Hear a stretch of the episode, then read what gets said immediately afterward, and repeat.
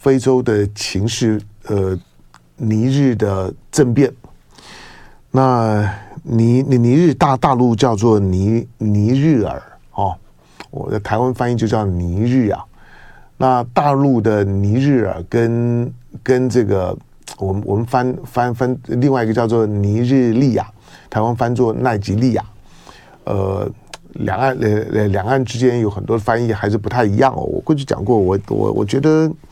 我觉得华人圈子里面啊，如何先把这个这个一些翻译啊，能够能够先统一起来，还蛮重要的。那其实，在中文的使用上面来讲呢，你看，比如说像香港不用讲，包括新加坡在内啊，呃，海外的海外的这些这些华文的系统，在过去啊，如果三三十年前，大部分都会都会跟着台湾走，可是三十年后的今天，大概都跟着大大陆走。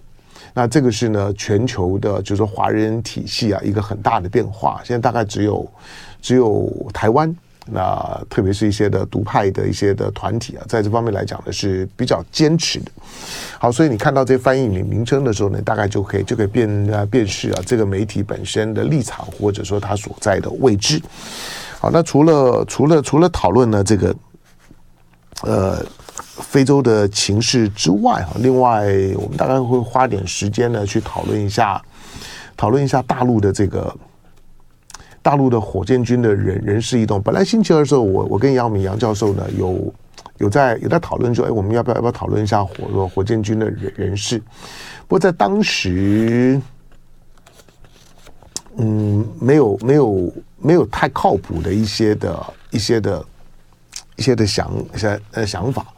但是因为这件这件事情，在八一建军节这这天，好像发发布呢新的这些呃军方的高层人人士也合理。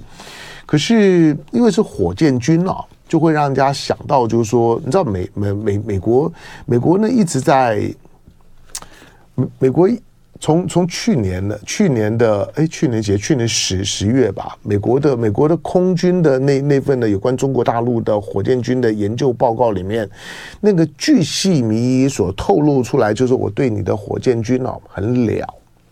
可能非常了。我在里面呢，你火火箭军啥都骗不了我。我告诉你，我在里面我的情报很灵通。这件事这事情呢。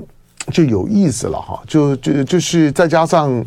再加上呢，习近平最最近呃这几个月的时间呢，到军方的视导的频率还蛮高的，然后到军方的时候呢，都特别谈到了，就是说呢反反反贪，显示在军方有一些呢特别的事儿发生，而正在上螺丝。好，那。那像美美方的情调呃情报真的很很厉害吗？美美方的如果情报真的很厉害，那秦刚到的到到底出了啥事儿呢？那美美方呢又又又没情报了。好，但是不管怎么讲啦，就是说这件这这件事儿呢，因为诶到这个时刻呢，我觉得可以拿能拿出来谈一谈。好，所以待会儿待会儿再。在这个的正正经龙龙龙凤配的时候呢，我们会谈这事儿。另外，另外有有有关于有关于这个美美美国的债券呢被降评的事儿哈，那也会也会花点时时间那解读给大家听。好，那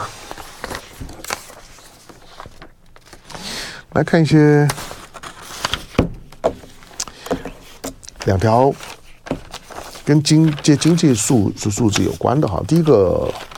第二个，第二，我们看一下这个今天的《旺报》，《旺报》的《旺》《旺报》的头版头头条呢是今年上半年只有上半年只有半年而已，一到六六月只有半年。今年上半年呢，北京北京市啊，刚北北北京现在淹大淹大淹大水，好了，大家好，反正未来的这这一个多礼拜，因为北北京是一个不太有不太有。有所谓的下水道疏洪的，它一个老城市啊，这个是有点麻麻烦。你要你以以现在北京的格局来讲，而且它已经已经地表上面已经，已经高度的高度的发展，地表上面几乎都已经塞塞满了。北京在这个时刻啊，也也不是不行啊。台北也是一样，台北的台北的这些的排水系统啊，污水下下水道啊。也也也是穿着西装改西装啊！你不要以为说呢，台北现在的疏洪能力看起来还还可以，因为台北毕竟被被水淹的机会啊，比北京要大很多。那疏洪能力看起来还还可以，不过这也是在过过去几几十年啊，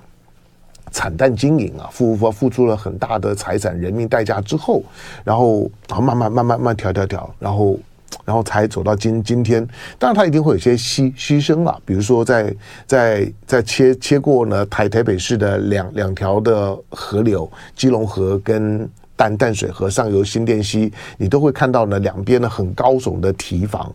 很高耸的堤防。当你进到堤防里面的时候呢，那那那那那又是那又是。另外一个人间天天地，那如果没有风雨的时候呢，在堤防里面的这些呢，这些呢游憩区，不管是跑步啦、单呃这自行车道啦，或者呢河岸河岸边边上的这些的活活动，都成为台台北人呢在休闲活动当中很很棒的一块啊，就河岸的绿地。不过在视觉的通透性上面来讲，就受影响，就是那个呢两百年防洪频率的那个围墙，那个那个那个墙一盖啊，就是。你就觉得，你就就觉得人跟水就不亲近。好，这个呢，都都是防洪当中必须要的。那北京呢，在在防洪的这块来讲，那个将来是个是个麻烦麻麻烦事儿啊，就就就就是势势必要花很多钱，花很多的工程，但是但是恐怕还不能不做的。经过了这一这这这次被淹惨了之后我，过过去北北京的地底下，呃，北京的地底下，北北京有很多的地下地下室。很多很很多的老胡同里面呢，都有都有地下室。过去有很多的低端人人口啊，大大陆人讲的就低端人口呢，都在住在地下室里面。地下室也住很多人。但是它的它的它的防洪的系系统呢是很不够的，好，不过今天讲的呢并并并不是呢防洪的事，而是而是即使是这样的，北京今年上半年的人均收入，即使我们这一直都觉得好像今年上上半年，好像今年上半年呃大陆的经济不咋样，哈，好像嗯总总总体来不如预期，我们说不如预期百百呃百分之五不如预期，可是。大陆因为非常大啊，所以当你在这说不如预期的时候呢，那那如果你再把它分分成细块来看，那还是很不一样。好，那上半年的北京的人均收入呢突破四万人人民币，当然现在人民币在贬值了。比如说这几天的时间呢，人民币呢又贬了一波哈。之这之前上个礼拜的时候还好好的，那对对美元呢有有点人民币要升值的味道。那也好像也引来了一些的一些的资金潮，所以呢，人民币呢有点有点升升值的味道，在呢抛美元呢，再换人民币。今天今天星星期四嘛，那前前三天一二三三三天。一二三三天呢，人民币呢都都是在在贬着贬着贬着呢。我早上看的时候呢，又又又到了七点一九对一一美元了哈。那七七点二呢，又快看到了。好，但是呢，虽然人民币是贬值的哈，不过北京的人均收入呢，第一次呢破四万人民币，半年啊。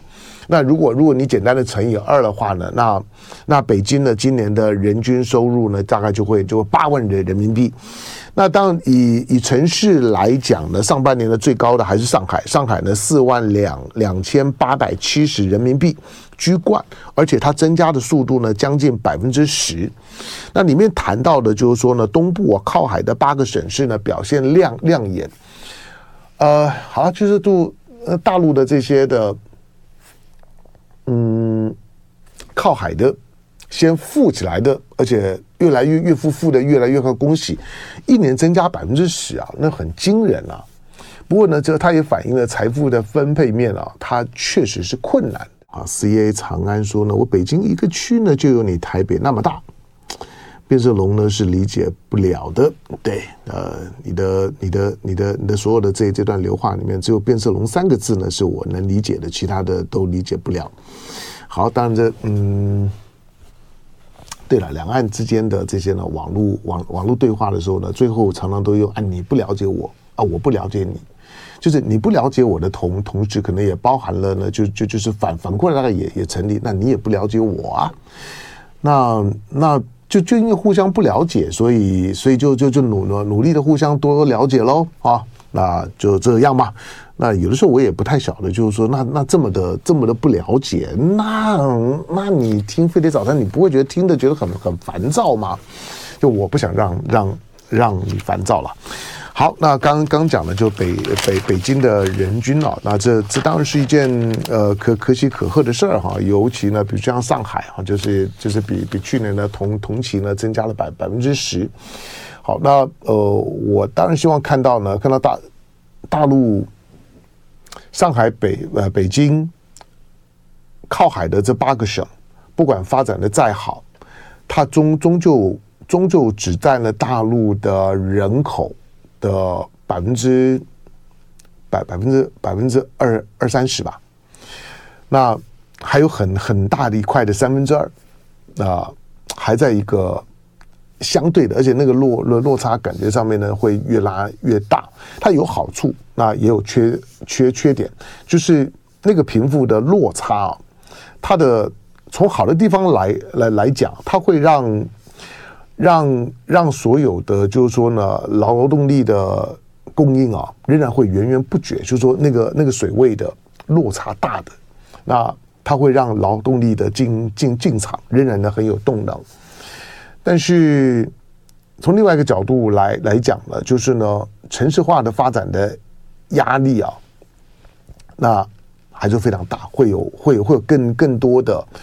更多的人呢会往城市。呃，来集中往富裕的省省份呢移动，那所有的公共资源的配配置啊，财政的这些呢配置啊、调整啊，将来呢都都会比较有压力，困难度会比较高。那当第三个呢是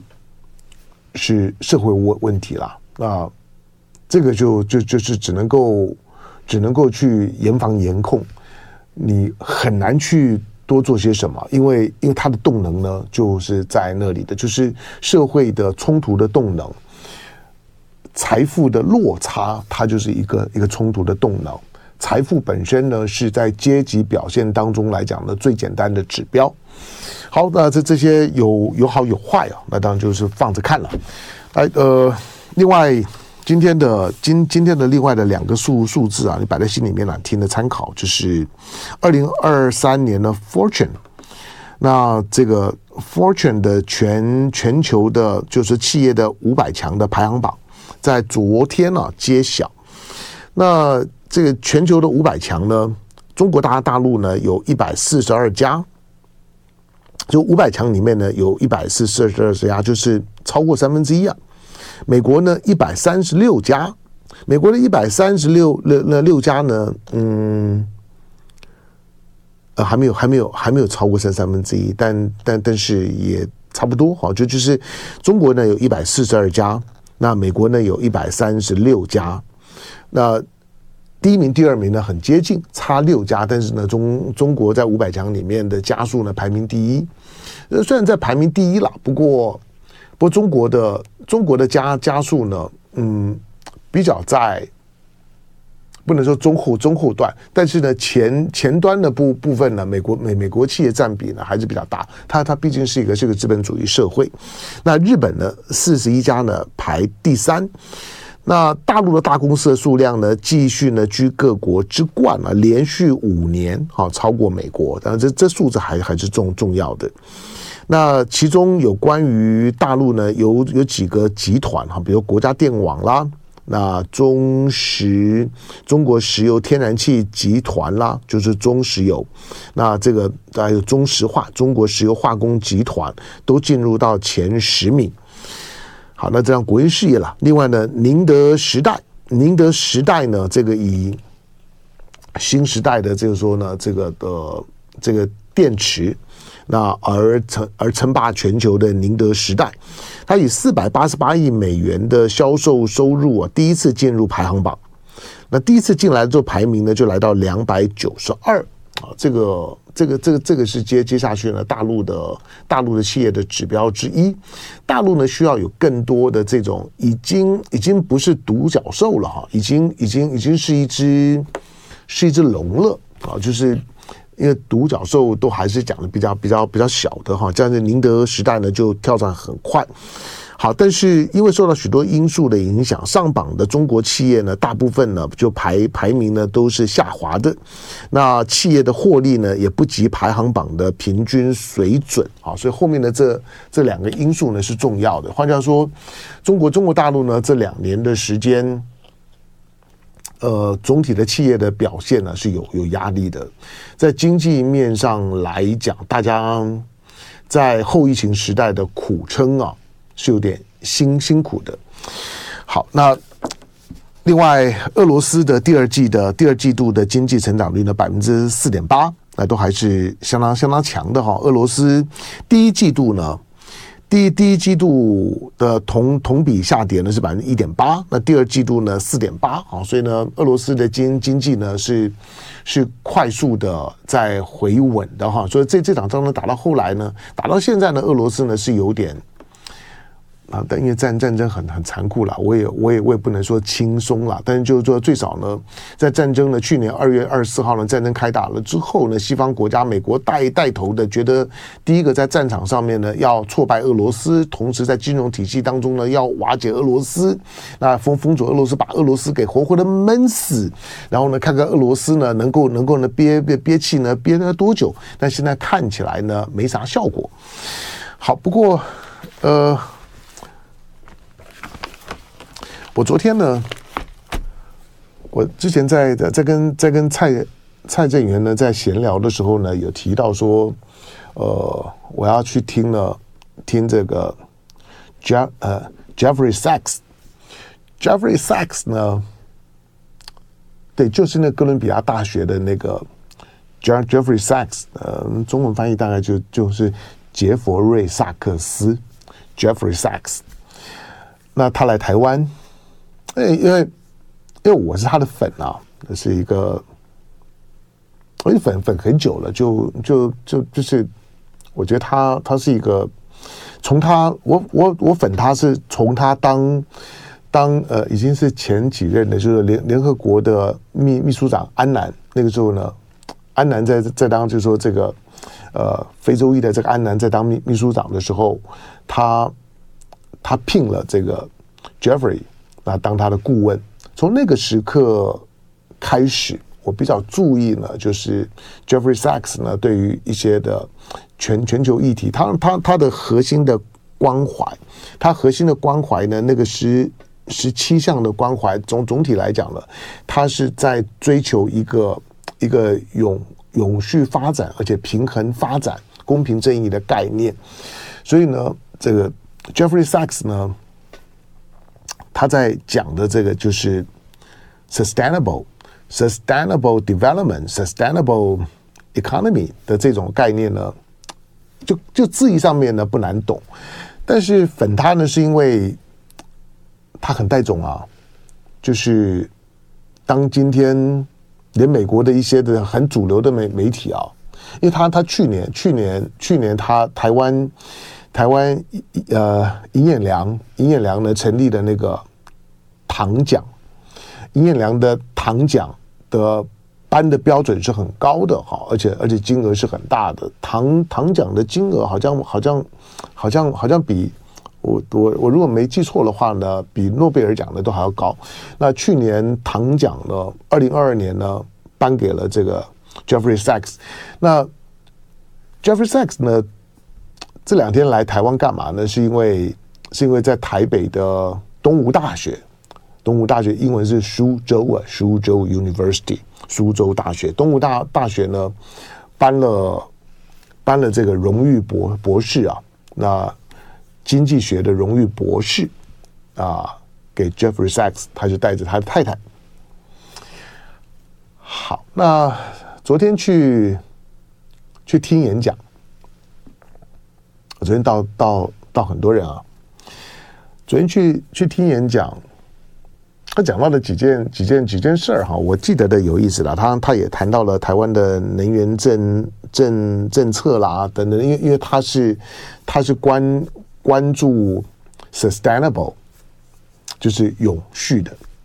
发展的一个一个知名的经济学家啊，所以他对台湾的这个能源能源政政策啊等等，他当然会有些的关注。不过我我我注意他，当然他半半开玩笑，他是一个人人文人文关关怀非常深的一个，就是你你如果光看他的文文章的时候呢，你会觉得呢，他就是呃，俨然呢，当当代美国的鲁迅的那个味道啊，就是横眉冷对千夫指啊，那俯首甘为孺子牛啊。他和他太太太两个人呢，看起来都是嗯，就是觉得是很。很谦和，然后很低调的人。那昨天跟跟呃跟他拍拍照，然后换名片。那旁边的这个呃现现现场的主主持人之一啊，就跟他说：“哎，这个我在台湾呢是是是知名的媒体人。那这 Jeffrey Sachs 呢，好，我们换换换换名片。哎，他效效效率很很快，换名片呢。”昨昨昨天呢，我们到九点多呢结束啊啊，当然当场外还有一些的一些吃点心啊、喝咖啡啊，我就我就我就没没参加了，因为要要准备今天的工作。但但是，你看昨天九点结，昨天晚上十一十一点十一点多，我就我就接到他太太发来的 email，就问就在问说，哎，要不要要不要要不要定期收到呢？我老公的。我老公的 articles，我说当然很开心啊，就是如果这样这样，我就不用不用不用去 follow，不用找啊，你就就寄给我吧，啪就寄了一一堆的。好，那呃，昨天可以可以直接直接直接跟他发 email，哎，我觉得就很开心。那他他昨天在在讲的时候呢，我印象印象中记得的几件几件事事情了，当然他也关注呢台海的安全问题。呃，因为我比较关心地缘政治嘛，好，所以属于能能源啊那那些东西啊，他他也谈很多的，你就你就自己去去找。当然，他他最近这些年的时间，他在地缘政治的问题当中，他的表态，我我我说了，他在美国啊，在当下，在美国，在哥伦比亚大学，在常春藤的系统里面，在美美东，在美国的精华区的这个舆论市场里面了，啊，还能够发出那种的声音。他不是个张牙舞舞爪的人，他不是一个气场很强大的人，可是他始终敢于呢发出自己的自己自己的声音啊，不断的在提醒美国，就是他他是当下美国的舆论环境啊非常民粹情况下面的一个非常棒的吹哨者。那但是他吹哨，他哨音太尖锐啊，以以至于呢，因为不断的发出很尖锐的哨音啊，他承受到美国的那种舆论圈子跟学术圈子对他的反反扑啊，那是很强大的。在这个时候呢，其实考验你作为一个知识分子的抗压性。那我之所以一直一直追踪他，就像他这样的一个学呃学者，已经非常非常少了。他的他的文文章啊，现在。现在连《纽约时报》啦，连《华盛顿邮报》讲公开讲是不登，我觉得实际上面是不敢登。但他还是持持续的发出他的声音，毕竟他在学术圈子里面的已经已经很有他的分量，尤尤尤其他在第三世界国国家里面来讲，他很有他的声望，他他对弱势的关怀哈，对于对于这这些呢这些开发中国家的关怀，我在安南那个时候找他当顾问，基本上面就是这样的逻辑。好，那他他讲到的三件事事情，我记得了跟大家分享。他说第一个，当他开玩笑讲的，他他他做很糟糕啊，他说。他他说他他当然去过很很多的国家，他说有几个国国家呢，现在呢，现在在社会社会体系呢，几乎是在一个崩崩解的状况。他说，比如南苏丹，他他讲了五个，他说南苏丹，呃，也门，然后他说缅甸，他说还有呢，呃，啊，海地啊，这这这当然知知道的，还有一个美国哈。当然他最后就这个当然是有点开开玩笑的，不过。这表示他他他对美国当下的状况的不满。第二个，他他他讲出一件事情，是我常常在讲。他说，在亚洲国家，特别是 East Asia 东亚，你们要非常的珍珍惜你们当下的一切。他说，东亚呢，今天是世界的领领领头羊。他说呢，你们拥有的财富、拥有的幸福、拥有的影响力呢，都都是这个世界 top 的。但是呢。地缘政治的紧紧张，它是需要它伊斯兰克需要需要智慧呢去解决，千万千万不能够呢，不能够呢，就是说着了一些一些一些阴阴谋阴谋家的道。那他讲说呢，他也谈到了，就是说中美中美关关系。他讲他他觉得当下的中国，他在台湾了，但是他讲的是说中国当下遇到遇到了困难，就就是美国呢努力呢在中国的周围呢都埋桩子。要让要让要让中国的周围呢充满了许多对中国不友善但是亲美的美国的盟友，他中国接下去呢在地缘政治当中是很困难的。他讲了几个点，我觉得都非常好啊，跟大家分享一下。就爱点你 UFO